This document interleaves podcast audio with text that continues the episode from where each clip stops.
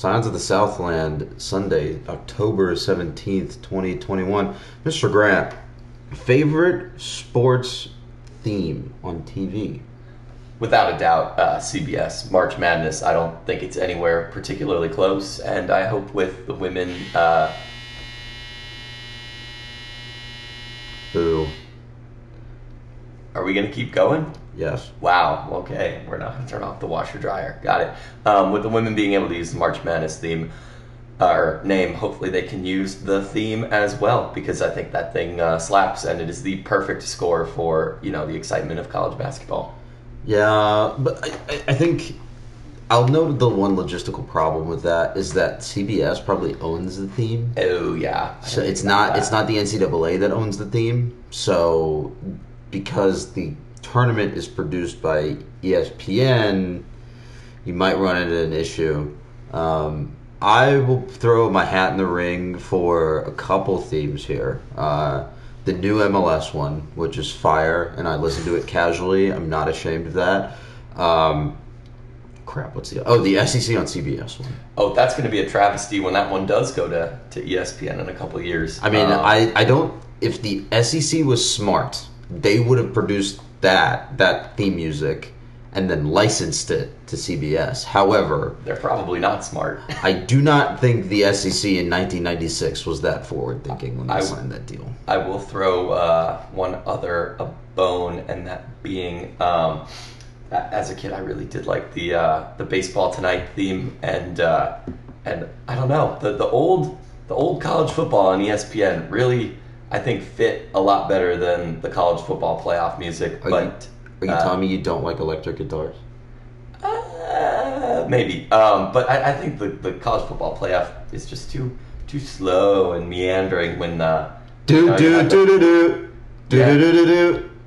like that's all they got. And then it just kind of like plods along. But, you know, we could debate this honestly probably longer than we podcast for. I mean, we've been listening to sports themes for the better part of an hour. Yeah. That's true. God, we need more things to do with our lives. Let's start this week's review recap show of Georgia Tech sports with cross country. Yeah. Tech headed up to visit Penn State, and the women finished second at the Penn State National Open, and the men finished fourth. Nicole Fegans did win the race with a time of 20:41.9. James Cragen finished fourth with a 25:35 among the men. The women, notably, finished immediately behind a top 10 Michigan team. It's almost like they're also good. Voters, hello, this is for you. And then they were ahead of Penn State and Syracuse, who are both receiving votes. The men also finished ahead of Syracuse, who's ranked number 27, but finished 7th in, I believe, a 10-team field, so... Not sure what's up with that. Maybe they didn't bring the whole team. I don't know. This is a sport in particular where those lineup changes really do have pretty big aftershocks. But if they did, in fact, cleanly swamp number 27 Syracuse, then, you know, that's delightful. But the women looked very good. The results came back well. And, yeah, they haven't had a poll in 2 weeks for cross country, but I think there's one on Tuesday or Wednesday. So look out for that. Two notes. One, I've noticed you're using the phrase thwomp a lot after listening to a certain full cast episode. Yes. Interesting. Number two, RamblinRec.com, our good friends at RamblinRec.com, posted the headline as Tech women finish second, men finish fourth at Penn, which might lead you to think this was about Penn relays. Sadly, reader, or listener in this case, it was the Penn State National Open. That is... two different sports, two different times of year. My theory is they didn't have enough characters for the full name because Penn State National Open is very wordy, but... could have done, PSNO. That's not anything salacious. I think we're really being pedantic here, but that's what podcast is for, so... Podcasting is a pedantic medium. Yes. Anyway, moving on. Women's tennis, ITA regionals. Tech put up a couple singles participants and one doubles pairing into the round of 16, so pretty good for a team that's rebuilding after losing two of its senior stars. Yeah, I was going to say, not much to complain about here. competitive matches too, particularly Kylie Blachev, who is a, or maybe it's Blachev, I don't really know. I should figure that one out. We need to find a media guide that has a pronunciation guide. Yes. Bless media guides. I love when those are up to date and very detailed, because that makes our jobs easier. But Blachev did. Oh, that's going to get real old real fast. But I don't plan things well, as we've discussed. Blachev took a top 15 UGA player into three sets, won 6-2 and then lost 6-4. That's tight. That's one break. To turn around and then have to pick yourself back up against a top 20, top 15 player, that's I think the 6-1 makes a lot of sense. It was a tough fought match, clearly, and seems to be that the eyes can get pointed towards Kylie, so hopefully she can keep it up. But Ava Rostar, also in the round of 16, played a tight match with Emma Shelton of South Carolina. Actually, with how much we played South Carolina, I think that name's pretty familiar, which is odd. And then the two Miami players that knocked off Rostar and Blachev. That's pretty similar. That went 8-6, so... Not bad for Tech, but probably a tough weekend. I mean, can't be a Sweet 16 team every year, Final Four team every year. So, got to start somewhere, and that's a pretty solid start, I'd say. One programming note. Jake called South Carolina USC in the shot sheet here as he turns around to watch the WNBA finals. Excuse me, that is South Carolina as in SCAR, not USC. And even that's not even their official abbreviation. Their official abbreviation is U of SC. Ugh.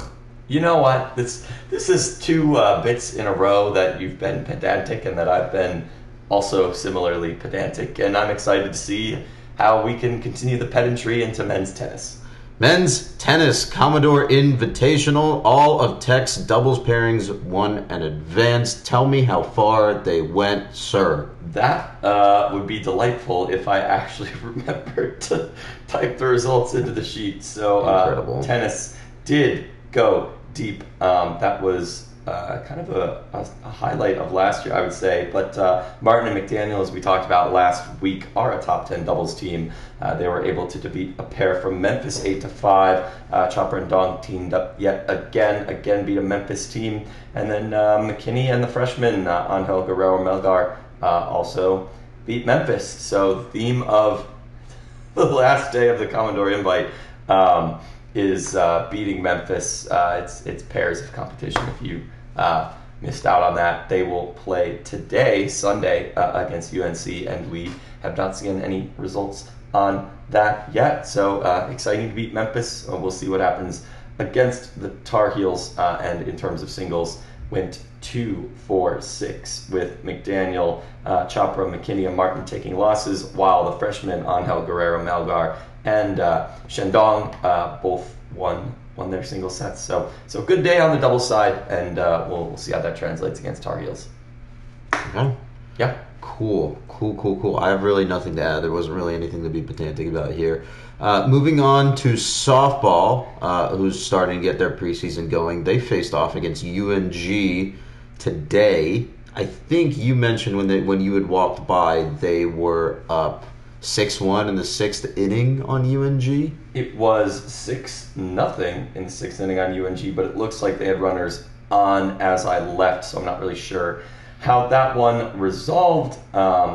Scroll. They haven't posted anything since this morning, so woof. Not too much to keep in tune with there. Very interesting softball, kind of at the early edge of their fall exhibition slate, while other ACC teams a little bit further north, I'm assuming weather is a motivating factor here, are already done with theirs. So, we won't see Louisville, but Georgia Tech will have a couple more games if you want to see them. Euborn Field, low-key, was packed today. Maybe that's like a parents recruiting weekend. UNG being close and their parents taking advantage of them playing Tech. Who knows on that, but definitely was good to see that full, so, Absolutely. I mean, after a season in which they were at half attendance at best. Enforced half attendance. I mean, it's good to see that place back up and running again. Yeah, that's all I got on. All I got on softball. I mean, the hitting looked good in a couple innings. I thought I saw. And then I had to go on to volleyball, which we can talk about in a second. Yeah, we just have two more sports to get to before we get to the volleyball news. Baseball's up next. Baseball added 5 transfers to their roster as the buzzer on my dryer goes off again and I talk right through it. Let's name them off. Tim Borden comes in from Louisville. He's an infielder, sophomore. Cole McNamee of Milton, Georgia, comes in from Wake Forest. He's a senior getting his master's degree. Brandon Prince, another infielder from Carrollton, Georgia, coming in from Georgia Highlands College. Jack Rubenstein is a senior catcher from Pace Academy, coming in from Emory. Brandon Prince, I didn't mention, is an infielder. And Chandler Simpson, sophomore infielder from East Point, Georgia, in St. Pius X, and is coming in from UAB. I think the guy that we want to focus on in this set is really Mr. Simpson here that I named off last. Mr. Simpson, Chandler Homer Simpson, as we might like to call him if he starts hitting homers, but he's mainly known for his base stealing. Yeah, he was all over the bases yesterday too. I am pulling up the box score so I get it right, but he was in the game. He started. He was in the game. Incredible analysis. No kidding. He was in the game. No kidding. I'm pretty sure he stole 2 bases, but I'm still scrolling in box score. Yeah, he did steal 2 bases, and considering we stole like 6 all of last year, it's good to have some chaos on the base paths, and plugging up the middle for Tech. I know as he was a freshman star in Conference USA, it will be good if he's getting on base a lot. He did bat in the 1, 2, 3, 4, 5, 6, 7, 8, 9 hole. They may have. They didn't DH him. Did they bat 10? They had a DH. Chandler Simpson's at short, right field, second base, another DH. Foul ball is so broken. Two DHs. Yeah, no, we had a couple innings that got cut off with only 1 out on the board and things like that. So situational hitting, except to completely simulated situations. Yeah, so don't write too much into the fact that we only won by 4. They played 14 innings. I swear it was 14, but the box score only goes up to 12, and I was definitely there past the end of the 12. It says predetermined 12 innings, so man. I think Georgia Tech is gaslit you here. It, maybe I did get gaslit. Maybe the number of outs going weird. I almost got my head taken off by a foul ball. It was wild, but gorgeous day for baseball. One of the windier days I've seen on the flats. Yeah, yesterday was weird. It was even driving on the highway, you felt like you were getting blown over. Definitely things to note. Pitching, Marquise Grissom threw 2 scoreless frames to start. He gave up 2 hits, 1 walk. Zach Maxwell, no hits, 6 strikeouts in 2 innings pitched with 2 walks. Is he back to being the big hunk of sugar? Well, apparently, my sources say he had quite good command and was still hitting 100. So, 27 strikeout game. Let's go, Zach. The perfect, the softball style perfect game. Let's see. Huff, he gave up 3 in 2 innings of work. Cole, sorry, not Cole. I always say Cole sometimes with Court Roding. But Court came in, pitched 2 hitless innings with 2 strikeouts. Great to see. I'm not just going to keep reading off the pitching box. He really wants to, though. But yeah, those were your 4 pitchers who took the brunt of the load. It is worth noting also with the plate that home runs. Jenkins, 2 home runs. So power battery's still there. That chunk of the lineup that's Parada, Jenkins, Compton, Reed. Whew, that's terrifying. I'm gonna get spoiled on that, but and yeah, Colin Hall, the Kenny Pickett of ACC baseball. He started in center, so that's about what I got. I respect Colin Hall, but how does that dude not run out of eligibility? I thought he got to Tech before I did, and I just spent 5 years there, so I think he did. I'm gonna have to look that up at some point. One more note on baseball. There's a... I cannot believe I'm saying this, but there's a guy whose name sounds very, very conspicuously like Adam Finitieri, but adjusted a little bit on this roster. Aiden with two E's. That's a new one. Aiden Finitieri. Yeah. That's all I got. I don't have any like actual analysis as the buzzer goes off again, but like it's funny. He pitched a scoreless frame. Not bad. One strikeout. Faced three batters. Pitched seven pitches. That's pretty efficient. Good job, Aiden. He's gonna be clutch, just like his namesake, apparently, or his faux namesake. I don't know. Doppelganger. I've spent too long on this joke. We were really killing that. It is worth stating that. Tech's next preseason game. I'm getting that before you. They're hosting UAB, the former home of Chandler Simpson, on the 23rd. So that's this coming Saturday. Is that a sorry for stealing your all-star middle infielder? Please come to a fall ball game at our park kind of vibe. Sure, but I don't know if fall ball games are bye games. I don't think they're bye games, but I just thought it's funny. Also, the uniform matchup on Saturday was outstanding. This is an interesting... I mean, at least they're like spicing it up a little bit. So, podcasting, visual medium. This Tech went what looks to be navy white, going from helmet down to the pants. And who they played, Troy, went red, gray. Maroon, gray. It looks like Tech red. Was navy hats, so did change up between the helmets and the hats, but they look fantastic. The stadium looks awesome. If you did not get a chance to see a game last year, which many people did not, which is a shame because they did win the Coastal. The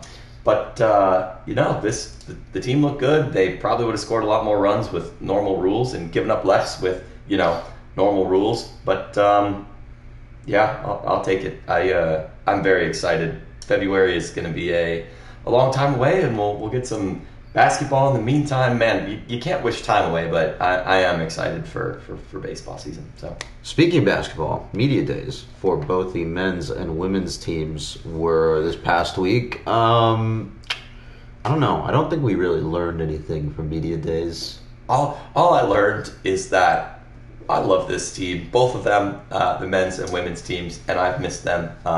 It's great to hear DeVoe and Usher talking about expectations and wanting to win another ACC title, which, I would like that too. I too would like that, yes. However. I don't think we can really say much about the not-so-secret scrimmage against Alabama, who was a, top 10 team. And given that it looks like DeVoe only played 13 minutes, so I'm not writing anything into that really either. Just, get out there, play some ball. I don't get this trend of like hiding those scrimmages. Honestly, I learned more about Overtime Elite this week than I did about men's and women's basketball, and that's just from going to the Chick-fil-A in my building. So, I don't like this. I don't know. Like, if you're gonna play scrimmages during the fall, just announce them. Like, I would have gone and watched it. I don't see a problem with it. I don't know if it was home or away, really? But but the point stands, right? Like, I would have gone and probably just killed a couple hours if it was last weekend. Yep. Well, we don't have to wait too much longer before they're in action. I believe Veterans Day is their first game, or maybe that's the women's. It's approximately the same time. We'll do a mini preview at some point. It's soon. It's soon. That will probably be coming sometime after homecoming, so keep a lookout for that. The one last news-related blurb that we did have was swim and dive, preseason coaches poll. The men were ranked 19th. The women were not ranked. The men finished 21st at NCAAs last year. Everyone of note returns. Plus, it's another year, adding another Turkish stud. So should be good. A Turkish stud whose name you can't pronounce. I feel like despite practicing it, I feel like it's tradition that we're just ranked 19th to start the year every year. Because if I recall correctly, we were last year, and I think the year before that. But I mean, if you're ranked 19th and then you finish like plus or minus 2 of that spot, I think they ranked you properly. Oh yeah, and we'll have to boot up the cap once a couple more results get in, because I'm pretty sure those results are super duper meaningless right now. So. Gotta do some predictive analysis. Yay! Except without diving. If anybody knows where to get diving results, please email from the rumbleseat@gmail.com, because There is no master repository that I can find. You'd think USA Diving would have some of these things. Alas. Yeah, maybe we just haven't looked hard enough. Sometimes that's the answer, too. I mean, I just found out Massey ranks non-football and basketball sports right now, and literally that guy ranks everything. But everything. This is a sidebar. The reason why Massey can rank everything is because his formula, as the buzzer goes off again, man, I'm going to have to fix that. Yeah. The reason why Massey is able to rank everything is because his formula is just based on scores. Yeah. The whole thing is a descriptive model. It's not particularly predictive of success. Yeah, I mean, that's fair. The volleyball's... It's also not meant to be predictive of success, to be fair. Yeah. I think that's somewhat like, you know, gotta deal with intent and things like that. But Massey, keep an eye on that. I will be debuting my composite of every ranking I can find on every sport, except some of the weirder football and basketball type ones. Because this is Collimatrix slander, by the way. They have enough that there's like there's too many. It weighs it too hard in favor of football. But anyways, keep an eye out on that. I will be trying to make some pretty graphs for that and put that in Yellow Jacket Roundup so we can judge the department as a whole. Analytics, as they say. I kind of made all of it up, but we'll see if it actually kind of makes sense. All of math is made up. All of language is made up. Why differentiate? Yeah. Why discriminate? Once had a math professor told me he was bad at numbers, so go figure. Whew. Anyway, moving on to people who are good with numbers. The women's volleyball team at Georgia Tech is very good at numbers, as they have climbed to number 16th in the Coaches Bowl and swept their last two opponents 3-0. Tell me, Mr. Grant, how those things went. I think it's probably for the best that the coaches did not immediately overreact and put this team in the top 10. I think incremental improvement is reasonable, and the fact that it gives us a nice little segment between the coaches, Massey and RPI, all of which are unique and special in their own ways, gives us a nice little portfolio. But RPI top 10 team, Georgia Tech rolled into Clemson.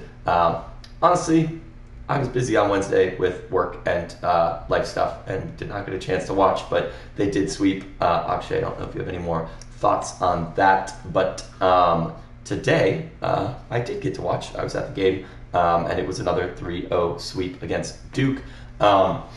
I say this with all love. Duke is a team we needed to beat, and so is Clemson, and we beat both of them.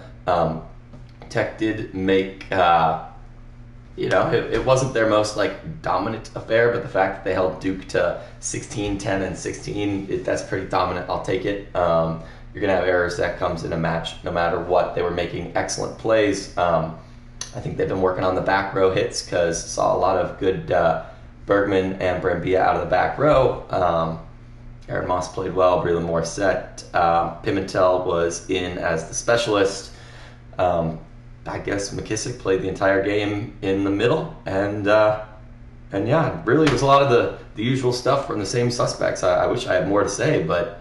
They played a pretty tight ship. They made plays when they needed to, never really let Duke get more than a couple points ahead. And when they did and settled into a set, Tech was able to put a nice amount of cushion between them and the Blue Devils and make it quick work. Honestly, I think I was out of there in an hour and a half. So, wow, it's like a triple option game all over again. Yeah, well, it's it was decisive and effective and efficient and... Yeah, and it was packed. I think that's the fourth straight sellout for O'Keefe, which, I mean, these days it seats 1,200 people, and that means almost 5,000 screaming fans have gotten to see Georgia Tech play volleyball in the last 3 or so weeks. So that's excellent, and we here at this here podcast love to see it. So. And we're still working on the volleyball analytics. Still working. Still working, I say. But I don't know. It's been a really good shift, but for me, and I don't want to sort of rain on the parade, but the Notre Dame loss still sort of sticks in my craw, right? Considering where that Notre Dame team was, and I know record isn't everything; it's not necessarily predictive, yada yada yada. Especially considering that Notre Dame team was started out ranked in the top, or was started out as a preseason number 4. In the ACC, it still sticks in my craw as a missed opportunity. Even if you were going to drop that game versus Louisville, being able to adjust to a team that you were on effectively equal or better talent footing than, and take that game back would have been good to see. I'm not going to complain about the other results, but it's certainly a data point in my head that when you're faced up against teams of equal or better competition, you need to be able to seal those games. They did it versus Pitt, so I'm not going to complain at the end of the day, but it's something to consider at least. I will add that since the Georgia Tech team took a 2-0 lead on Notre Dame, Notre Dame had won 12 straight sets, climbed into the top 50 in the Massey rankings before losing at Wake Forest this week, which is not a great loss to take. But does it have the composite score on there, like the line score, or like what each set score? Oh, of the Wake Forest Notre Dame game, I don't think it has it on Massey. Because that they got swept by Wake Forest. That's what we're opining about here. That is but the fact is, Notre Dame is now 7-10, spitting different. 8-10. Sorry, 7-10. No, 7-10. 8-10. They won today. Yeah, they won today. Okay. Yeah. Well, 8-10. That's making up quite a lot of ground in the last couple of days. So I am not gonna. Every team loses a game or two that you're like, what? Like, you can't really expect to roll through a volleyball season undefeated or unchallenged or have no adversity whatsoever. And, that if we got to take our lumps there, then we got to take our lumps there. I hate Notre Dame as much as the next guy, but from what they've done since then, it's been, obviously you'd love to win against Louisville, but you lose a set 36-34 to go down 2-0, and that's tough. And maybe if that goes a different way, the outcome's different. But since then, taking care of business against UVA, Clemson, and Duke, and knocking off top two Pittsburgh team in their own building, like there's absolutely no qualms I think you could draw with their performance over the last 2 weeks. Yeah, I don't want to say it's a qualm. I want to say it's a point to consider. That's fair. How about that? That's fair. And Tech, we'll see how this translates in the poll and in the the RPI and stuff like that. It'll be interesting at the very least because just playing Duke and Clemson adds interesting teams to the RPI pool. I'm not going to get too deep in how that formula works if you don't already know. It's a combination of your win percentage, your opponent's win percentage, and your opponent's win percentage. So that's a bit of voodoo, and it'll be interesting to see how, despite beating Duke and Clemson, that will factor into that ranking. But, we got what we needed to out of this past week, and I guess on to Q's. That's a top 50 team, and on to BC, who are not. And that's this coming weekend. They'll be back at home, homecoming weekend. So lot going on the flats come Halloween time. Mm-hmm. Just to round out the schedule description that you gave, that Q's game is on the 22nd. That's at 7 p.m. on ACC Network Extra. The BC game is on the 24th at 1 p.m. That's also on ACC Network Extra. I think the 22nd is a Friday, and the 24th is a Sunday. So, it's the usual Friday-Sunday double header. Yeah. So. And it'll be Friday, Sunday if you're in town for homecoming too. If you do not have season tickets and you want to see them while you're in town for homecoming, buy them now because they've sold out their last 4 games. So. $65 dues. $65 for a volleyball ticket? Yeah, we talked about this. You own one. Oh, that's a season ticket, my guy. It's $6 for a game. Yeah, I was naming the $65 season ticket. Oh, okay. I thought you were talking about single games. I was like, I did not know that there's that much black market for volleyball tickets. Oh, man. We're not Nebraska. I don't know if you can even buy volleyball tickets on Ticketmaster, but I'm kind of interested in trying. But, however, I do know something else people will be buying tickets to. What's that? A certain football game in Charlottesville, Virginia. Georgia Tech will be heading to Charlottesville, a place where they have some historic trouble on next Saturday, the 23rd of October at 7:30 p.m. on ACC Network. to play the Virginia Cavaliers. Virginia is 5-2, 3-2 in the ACC. Georgia Tech, coming off of their bye, is 3-3 and 2-2 in the ACC. Give me your initial thoughts on this matchup, sir. I like talking this way. Are we really about to, you know, have the 1990 Charlottesville game on ACC Network like tomorrow afternoon and still say that like it's a place of voodoo? If anything, like we tore down their best season ever with the most heartbreaking way for them to have possibly lost. Like I get that wins have somewhat been hard to come by at Charlottesville, but I'd take that one alone versus really anything else in any other year. Like thank goodness. Like I'll take it. I know that's not the most elegant way to put that, but I don't know. Charlottesville does not terrify me that way that it does for a certain segment of our fans, but I think I realize that they've also never won there since I became a Tech fan, so go figure. Okay, well, UVA. I'm pulling up the Winsipedia because I want to call you on your crap here, or your I don't know how do you say your nonsense? Yes, nonsense about it not being voodoo. Let's see. When is Tech last won in Charlottesville? In 2013. That's not that long ago. Like I get it, but that was the last time we had won in Durham. Like, they lost by 6 in 15. They lost by 4 in 17. Yeah, I almost fell out. And they lost by 5 in 19. Let's go. I almost fell out of the back window of Rockies because I was sitting on the ledge on that last. On that last drive in 2017. They lost by... I think it's the voodoo because they keep losing close. So that 2019 game was...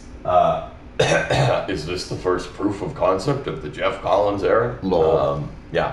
2011 was a 3-point loss. 2007 was a 5-point loss. 2005, 10-point. 03... 12-point. Okay, now I think we're getting out of the scope of the conversation, but I think there is some merit to the voodoo.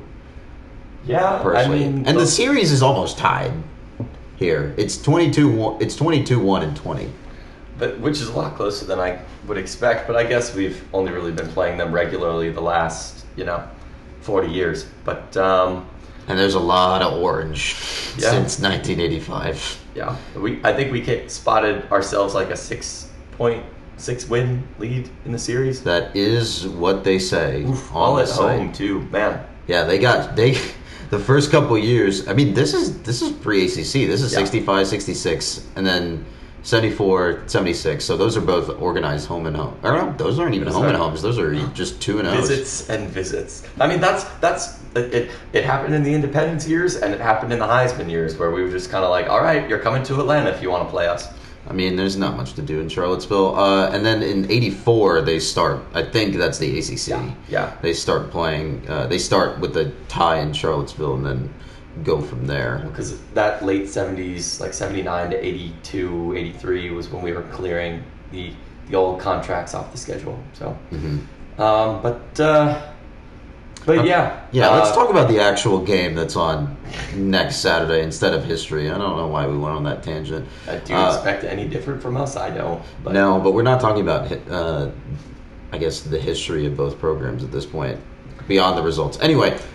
UVA FPI ranked 30th, SP ranked 31st, Tech FPI ranked 50, SP ranked 51. I don't know why those only have a delta of 1. It's very weird and very coincidental. I kind of think I copied them wrong, but who knows?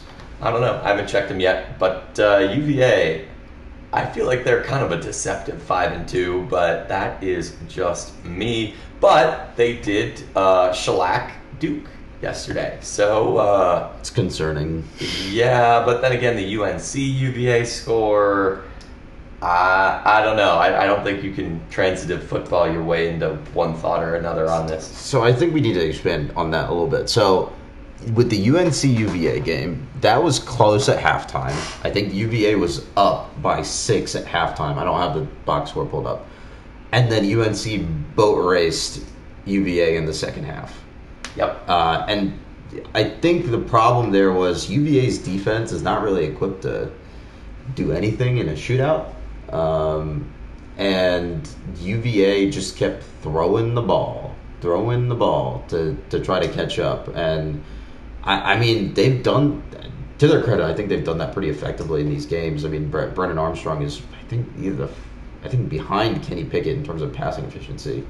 Passing efficiency and maybe in passing yardage in the ACC.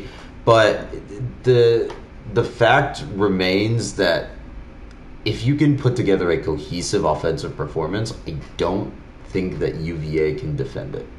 Yeah, well, I mean, it's going to require us to put up a cohesive offensive performance, and I'm not that I'm skeptical, but you never really know. So this is the thing that I'm worried about, though, because you have a Georgia Tech team who almost lost to Duke, and I'd like, sure, things are black and white after the result has been decided, right? A win is a win, whatever, right? But the fact remains that you beat Duke by what, 4? Yep. UVA beat Duke by 48. So, again, you can't transitive property your way. But we beat UNC, and then UNC beat UVA. It's a circle of suck. But my point is that, sure, you can't transitive property your way into some of these things, and week by week, their roster changes and such. But it's concerning when you allowed, when a known porous defense like UVA's doesn't allow points to Duke, while your similarly or objectively better defense, ostensibly better defense, gave up 24 points to Duke, mm-hmm. right? And we're not talking about a particularly good Duke team. Like, no, we're not. Like, you're David Cutcliffe is going to get either fired or forced into retirement at the end of the season. It's all but written here, but it's a concern, right? It's a what can Tech do to put together a cohesive performance on the offensive side of the ball to take advantage of UVA's defensive failings? Is that's what we really want to figure out. Yep, and you and me talking about that is just going to lead us in circles, but I think it is worth noting that UVA is favored. S&P favors them. FPI favors them. The over-under has this at 62, which that, I guess, or 62.5, which... What does that? I'm doing the math. To? Hold on. Let's find out. What is that? Plus 6.5. 6.5. Yeah. 6.5. I mean, 37, 31, 38, 30, 30 I don't 31. Think that's how that math works, but oh well. 38, 31 sounds reasonable. It sounds reasonable. Let's go with that. Let me subtract. Kind of pointsy. All right, like a 30, 32. No, 30, 25. 30-25.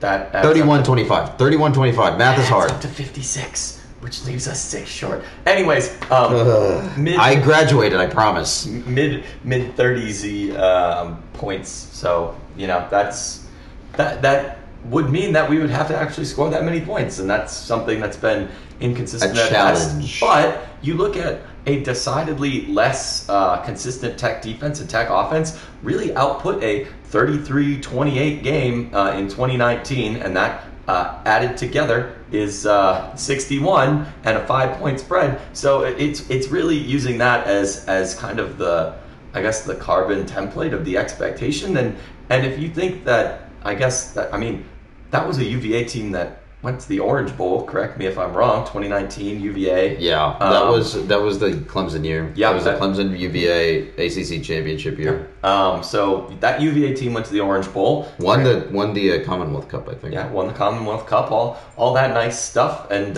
Tech played them within 5. So I and that was on the road too. So if that's your template, like, that was, I think, a very good UVA team. Brennan Armstrong may be a better option at quarterback, but it's not like they lacked for talent there. This offense is talented, so I think they probably would score more than 33, my gut tells me. But I don't know if you put, you know, Jeff Sims or Jordan Yates driving down the field with Jahmyr Gibbs, that, you know, and it's a one-score game, that team makes me feel a lot more confident to pull out a win in the end, a la last week, than you know, the 2019 equivalent. So maybe this isn't so far off, and maybe we're talking nice about it next week. I don't know. A win here, I'm not going to say guarantees us a bowl or anything like that, but 4-3 feels better than 3-4, and with what we have left on our schedule, I would very much like to be looking at that. So, I mean, getting a fourth win is further than Jeff Collins has come in his other two seasons. Yes, it would be the first time we'd hit 4 wins, and we'd have a winning record for the first time since FSU last year. Yeah. Yeah, lots of things. The point that I want to kind of drive home here is against the UVA offense that really likes to throw the ball, like, to a detriment. I mean, Brennan Armstrong's throwing like 50, 60 passes a game, yep, if I remember correctly. Maybe he'll be tired.